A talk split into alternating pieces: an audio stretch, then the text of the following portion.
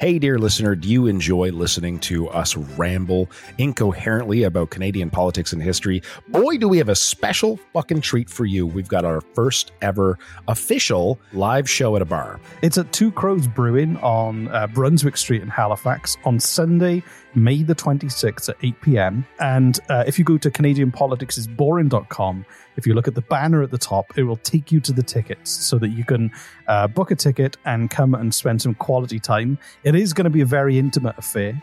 There are like only about 50 tickets available. It's going to be a lot of fun. We're going to drink a lot. We're going to quiz. Reese is going to quiz me at the end, but he's also going to quiz the audience and see if they know more than I do. And any alcohol you buy, Reese and I, we promise to drink it, no matter how much it is. If you want to hold our hair while we barf from the plants outside of the bar, we'll do that for you. So go to CanadianPoliticsIsBoring.com, click the banner at the top, and on Sunday, May the 26th at Two Crows Brewing on Brunswick Street, we will see you there.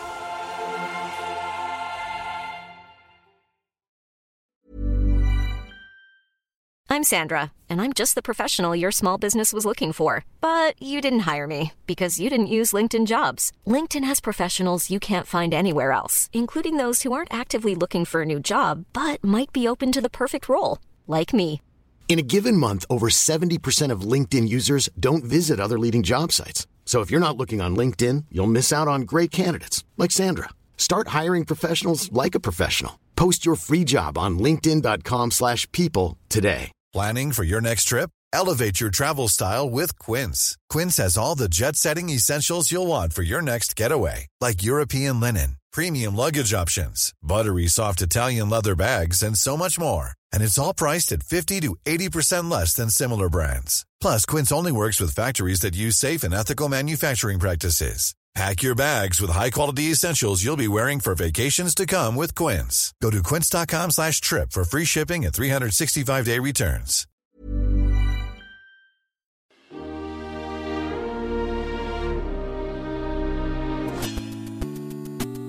Welcome to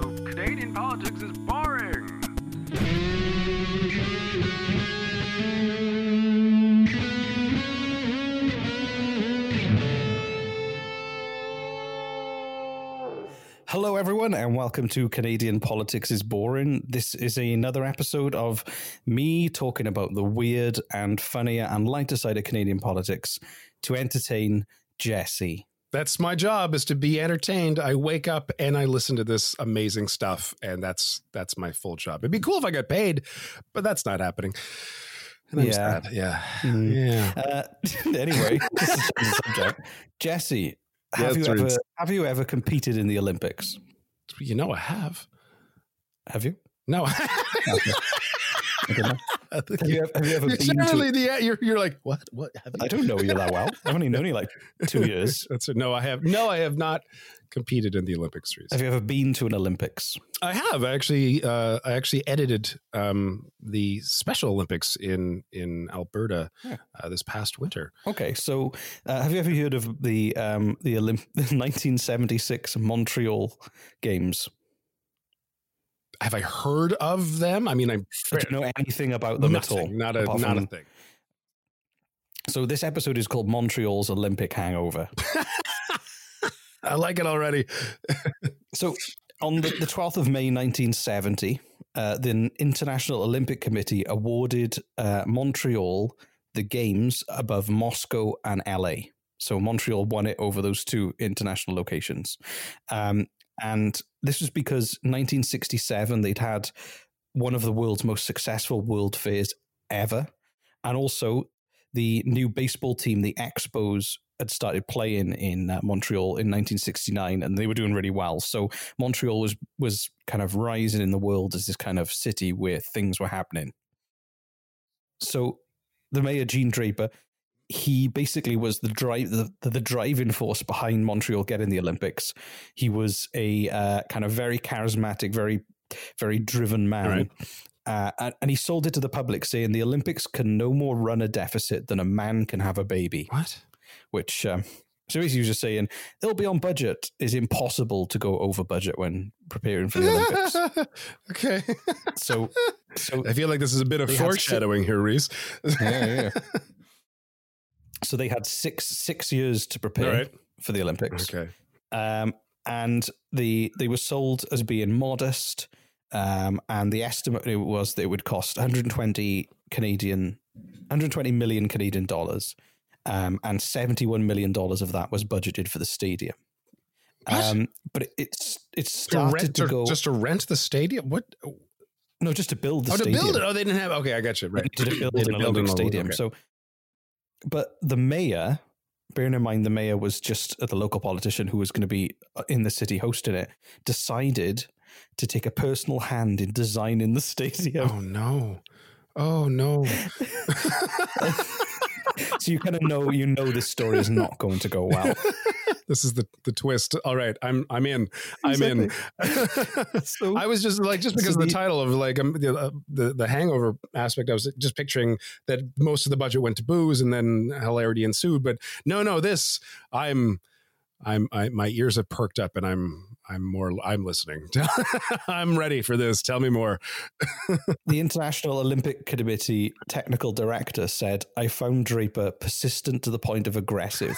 Once he was locked onto an idea or a project, you needed a crowbar to lever his mind from the goal. So, this is the person who was in charge of everything. Um, so he, he hired a, uh, a French architect called uh, Roger uh, Roger Taillibert. Um, I think it's just Roger, but I was just said it in a French No, accent. That was good. That was well done. Roger. Um, so they decided that the stadium would feature an enormous inclined tower, A what? enormous, in, enormous inclined tower, the tallest structure of its kind in the world, holding a retractable roof suspended from thick cables. So the stadium they came up with was not a modest, like low budget stadium. It was the tallest structure of its kind in the world, and it was just this big beast with a big, giant retractable roof. And I think the idea was the retractable roof was you could open it in the summer and close it in the winter because of the snow. Do you have a photo of this to show me? I don't have a photo, but you should Google the the stadium. It, they kind What's it of called? it wasn't the uh, um was the the Olympic Stadium in Montreal. Oh, I've seen. Yeah, that giant weird thing. Yeah. Yeah. Yeah. no, that's Can you describe? Can you describe to the listeners what it looks like? right. Yes. Um. No, I can't. I mean, it looks like. Oh my God! No. Okay, it looks like uh, for you Star Trek fans, like the USS Enterprise flipped upside down and without its uh, warp boosters, like they've just been removed. There you go. That's There you go. and they he was kind of very relaxed in managing the construction sites, and there were lots of delays, and um, people started striking because it was just so poorly managed, uh, and. In, in between 1974 and 1976, of the 530 potential working days, they were on strike for 155 of those days. What? So, so the deadline was looming, and construction was really far behind Who, why were they on And- strike? They just just uh, fallings out with the way that it was being managed and and how they were being paid. I feel like we're over, Uh, we're glossing over what, could be a really juicy bit of information here. 155 strike days, like just Well, I think what happened was the the project was very ambitious, and they they they were trying to squeeze as much money out of people as possible. So imagine they just were unhappy with the terms that they were being offered to the point where they just ended up having to.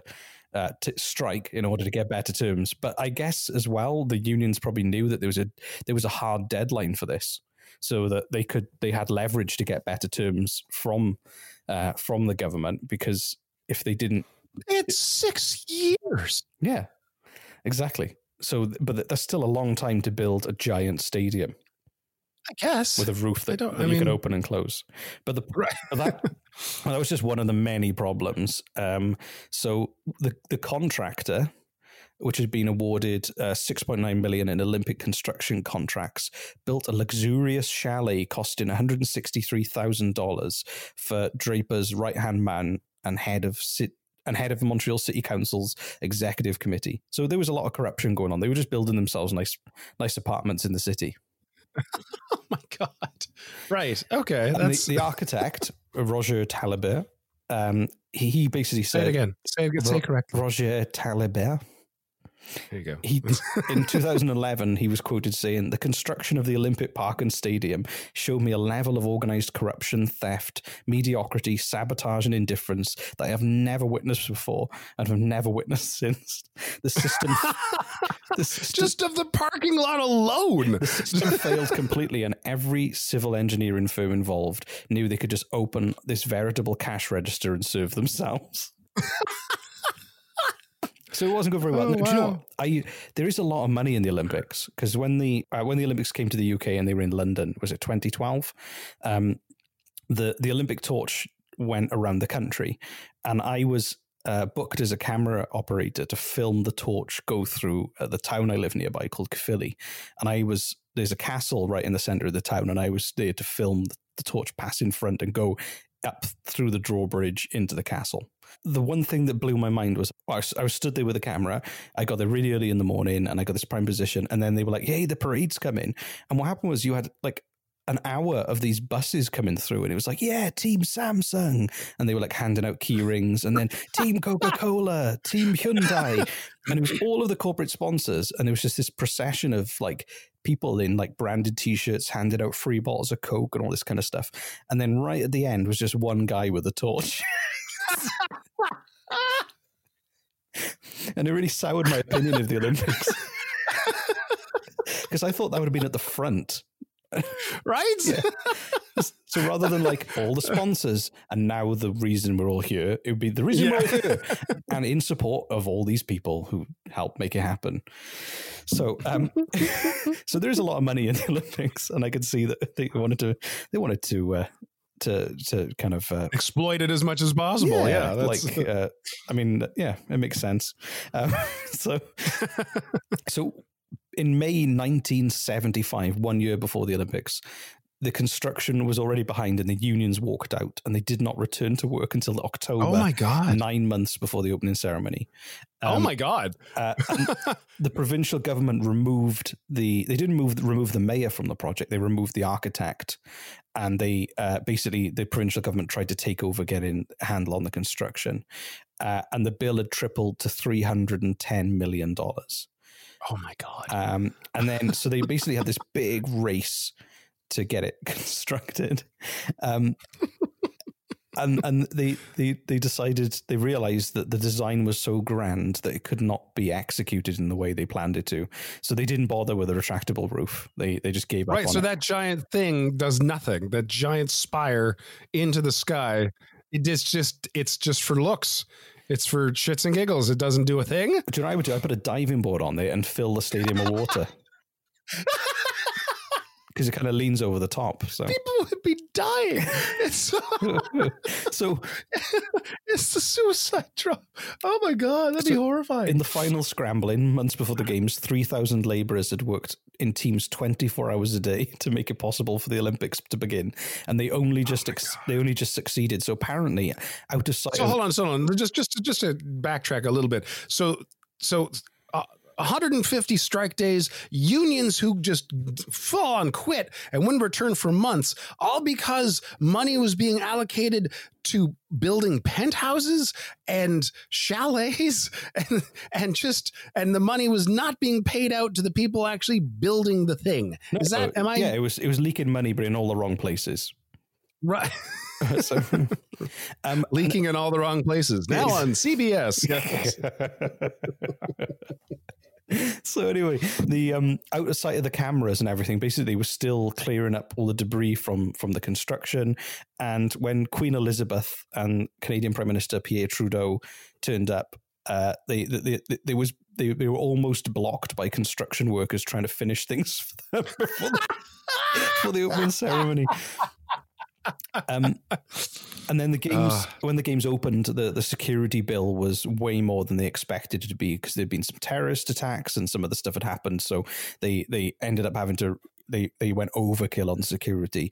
Um, Right. and it was the first time, uh, sadly for Canada, after all this effort, uh, it was the first time a host nation failed to win a, go- a gold medal Oh my God. which was pretty bad. uh, and then the final the final tally of the Olympics at the end. So we spent 300 and how many million no, no, so the final tally at the end for the cost of the Olympics was 1.6 billion, 13 What? times uh, the cost, and the stadium was 1.1 billion of that. One point six billion dollars to let s- another country win gold in our, in in Montreal. Yeah. Okay, that's. They finally, they, um, they I love fin- it. I love it. I honestly love it. Like, good for whoever won. Honestly, that's So the city of the city of Montreal was in terrible debt, and they finally paid it off in November 2006. oh my god. So it took 30 years to pay the debt off, and apparently it, it meant they couldn't spend a lot of money on urban development and infrastructure for roughly three decades. Oh my god. So what is the is the stadium still being used to this day? It is so it's, it's not all bad. There's some good news. So Okay. the, the the one of the sports centers in the north end of the city is still used by thousands of athlete, athletes and is still like a really good facility. The the velodrome was converted into a biodome and is a really popular indoor nature museum. Mm. Um, and they also did a big inquiry into what went wrong, and they had a 908 page report in 1980 that blamed the mayor, which is good. Um, but he, but even though it was all his fault, or they, they implied it was his fault because he let people get away with the corruption, um, he was he was in power for another decade after this, What? and he didn't retire. Well, as we've as we've talked about in previous episodes, it's really hard to get rid of a mayor. and he, he didn't retire until 1986 because of ill health. Yeah. So okay. So we. So apparently, like, the only way to get rid of a mayor is if they get sick or die in Canada. That's that's it. so top officials and contractors were convicted of fraud, fraud and corruption. They had like a seventy-five thousand dollar fine. Somebody else had a hundred thousand dollar fine. Some even went. oh, that's fine. They'll just take it out of their mattress for the millions that they stole. Yeah. And some of them had jail time, but they, they all served one day in jail, which to me sounds more like a like a like one of those. Like a day, like a weird, like tour almost. Yeah, it's like this like is a, like come find out what it's like to live in jail for like Happy, for a bir- day. happy birthday, Dad! You get to see what it's like being in jail for the day. Wow! How much did it cost? Right, like I would do that. That just sounds neat. How much did it cost? you know, like a hundred thousand dollars, but we get to live in this sweet apartment in Montreal. like I would do that. My friend's like, okay, well, for your birthday, you get to experience what jail's like for a day. I'm like, that sounds like a neat experience. Let's do it. It's only a day. like Not even the night, just the day. just the day. You wouldn't if you if you thought about it and planned. You wouldn't even have to use the toilet there or shower. You could just go. Well, if I have a shower before I go and I go to the toilet, I won't have to go anywhere near that area.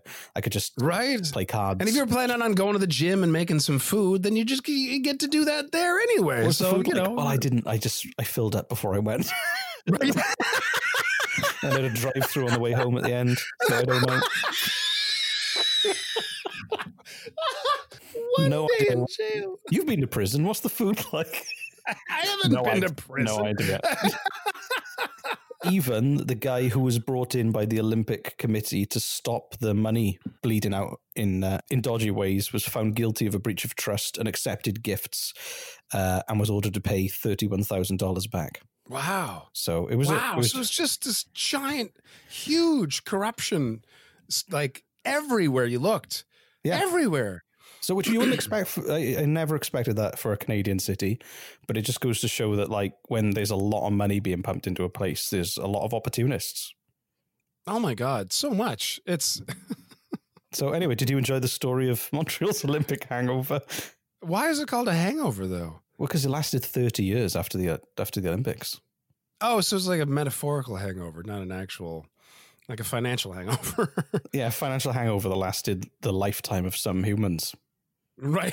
You're right. Yeah. Uh, yeah. No, that's, I've always, I've, I've seen pictures of that stadium. I've always wondered what that weird giant spire going into the sky was for. It seems really out of place. Well, Yeah. If you want to see that photo, go to our incomplete website where you probably won't see it because may all- not be. So We may or may not be there. CanadianPoliticsIsBoring.com.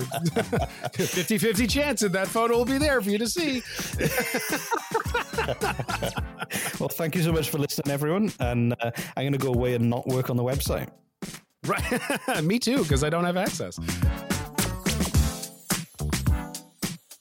You can find us on all the social medias. Uh, the one where you take pictures, the one where you just type text and words with 140 characters, even the one that is controlled by uh, by Lex Luthor. Those at Facebook. Um, all of them. We're on all We're of not- them. We don't do we don't do Facebook. Let's We have a page, but we don't really post on We have a page. We don't use it. Don't yeah. Exactly. don't do anything. No, fine, no. so- No. anyway. Thanks so much for putting us in your ear holes. Uh, if you want to give back, leave us a review. Go to Apple Podcasts and just type in something fun. Um, funnier the better. We we read them all and we we laugh at the funny ones Cool. because if they're funny, we'll laugh. That's just what we do. I'm gonna stop talking about that now. See you soon. okay, bye. Bye.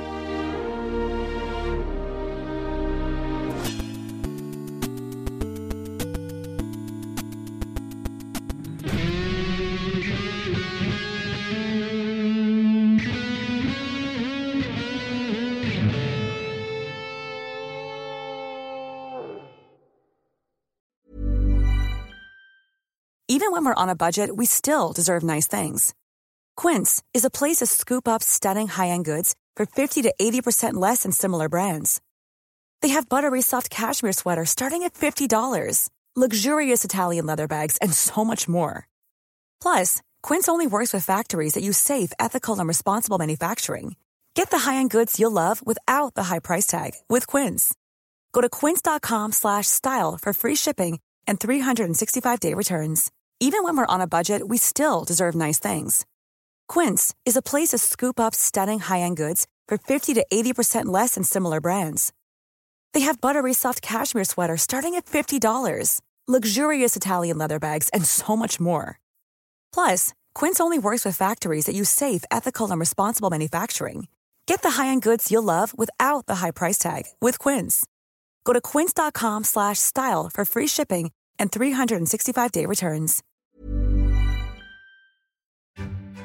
Hey, dear listener, do you enjoy listening to us ramble incoherently about Canadian politics and history? Boy, do we have a special fucking treat for you. We've got our first ever official live show at a bar. It's at Two Crows Brewing on uh, Brunswick Street in Halifax on Sunday, May the 26th at 8 p.m. And uh, if you go to CanadianPoliticsIsBoring.com, if you look at the banner at the top, it will take you to the tickets so that you can uh, book a ticket and come and spend some quality time. It is going to be a very intimate affair. There are like only about 50 tickets available. It's going to be a lot of fun. We're going to drink a lot. We're going to quiz. Reese is going to quiz me at the end, but he's also going to quiz the audience and see if they know more than I do. And any alcohol you buy, Reese and I, we promise to drink it, no matter how much it is. If you want to hold our hair while we barf from the plants outside of the bar, we'll do that for you. So go to CanadianPoliticsIsBoring.com, click the banner at the top, and on Sunday, May the 26th at Two Crows Brewing on Brunswick Street, we will see you there.